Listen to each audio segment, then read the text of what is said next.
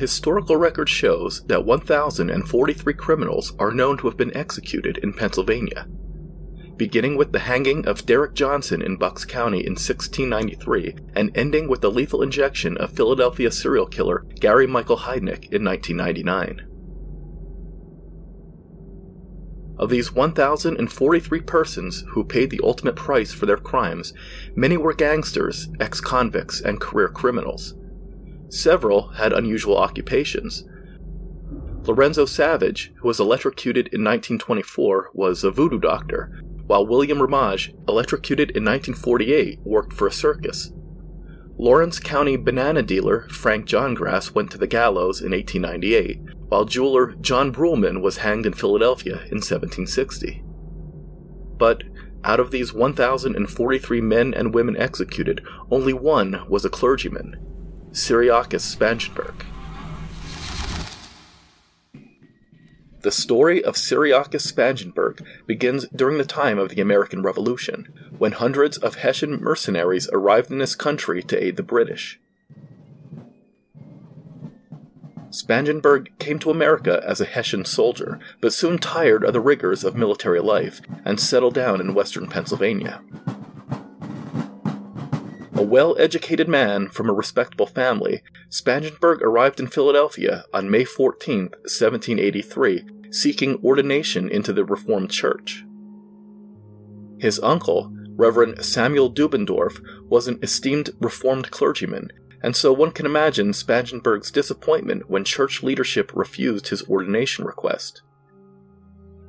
When the church once again refused to ordain him two years later, this time in Lancaster, amid concerns about his conduct as a soldier, Spangenberg turned to a friend of his uncle, a minister by the name of Philip Jacob Michael. Reverend Michael ordained Spangenberg, and the former soldier immediately embarked upon a career as a preacher. After preaching to congregations in Sunbury, Selinsgrove, Middle Creek, and the Susquehanna Valley, Spangenberg returned west to the village of Berlin in present day Somerset County, sometime around 1788, and continued to preach there until 1794. However, by this time, revelations concerning his personal life came to light. It seems that while Spangenberg was a pastor of the Mahantongo Reformed Church of Salem, he had intended to marry a local girl. But the day before the planned wedding, it was discovered that Spangenberg already had a wife back in Germany.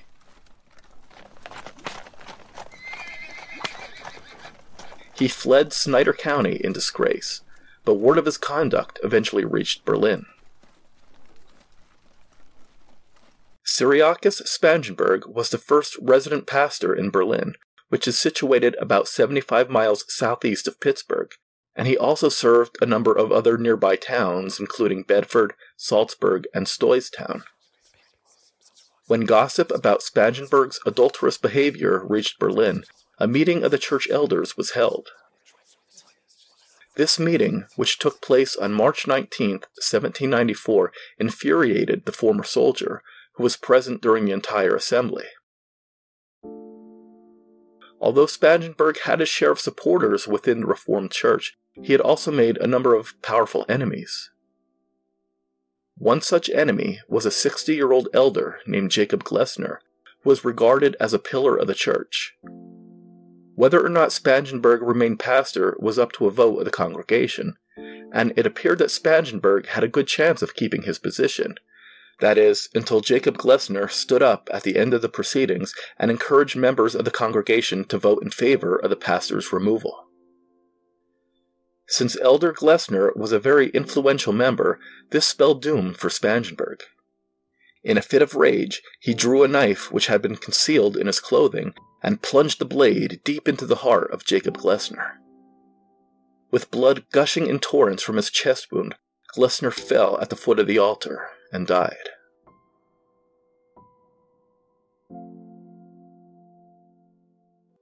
Attention, local business owners. How would you like to reach an audience of over 80,000 Pennsylvania based customers? Why waste your advertising dollars delivering your message to people who live too far away to buy from you? Whether you sell pizza, ice cream, antiques, or insurance, Pennsylvania Oddities has the solution. For a fraction of the cost of radio or print advertising, we will write and produce a podcast commercial for your business that is sure to fall on the right ears. Don't believe us? Well, you're listening to this podcast, aren't you? And there's a pretty good chance that your customers are, too. For advertising and sponsorship opportunities, contact us today at paoddities at gmail.com. That's paoddities at gmail.com. The congregation was so horrified that they made no attempt to subdue or apprehend Spangenberg, who fled from the church and retrieved his horse from the adjoining pasture. This pasture was known for many years following the murder as the Parson Swamp. Once the congregation gathered their wits, they went off in search of the murderous minister, and he was soon found and arrested.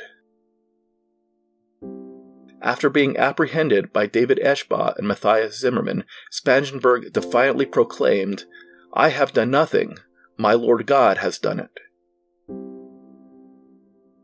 Spangenberg was taken before the Berlin Justice of the Peace, Adam Miller, and committed to the Bedford jail. Justice Miller's notes from the hearing indicate that the murder occurred at approximately 2 o'clock and took place in Spangenberg's living quarters, which were attached to the log church building. This, according to some, casts some doubt about Glessner falling dead at the foot of the altar, and in some versions of the story, Spangenberg called Glessner into his living quarters in order to have a word with him in private, where he was stabbed and died of his wounds two days later. This version of the story, while slightly less dramatic, would seem to be the correct one, as the Grand Inquest indictment from the April 1795 term of court signed by Attorney General Jared Ingersoll, states that Jacob Glessner languished until March 21st. Regardless of which version of the stabbing is accurate, records show that Spangenberg's murder trial took place on April 27, 1795, in Bedford. Somerset County was still a part of Bedford County at the time. He was found guilty of murder in the first degree and sentenced to death. His attorney attempted to secure a pardon through the governor, but the effort failed. On September 11th, Governor Thomas Mifflin issued his warrant to Sheriff Jacob Bonnet, directing the execution of Cyriacus Spangenberg to take place on Saturday, October 10th. On the day of the execution, the doomed preacher, with his coffin on the same wagon, was conveyed to the gallows. A large crowd gathered at the public square in Bedford to watch as the rope was placed around Spangenberg's neck and a killer was hanged until he was dead.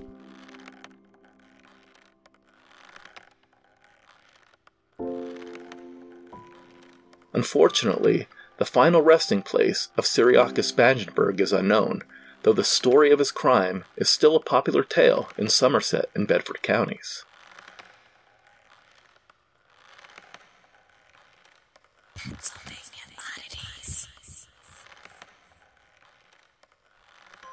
If you enjoyed this podcast, pick up a copy of my newest book, Pennsylvania Oddities, Volume 3, available now at www.sunburypress.com.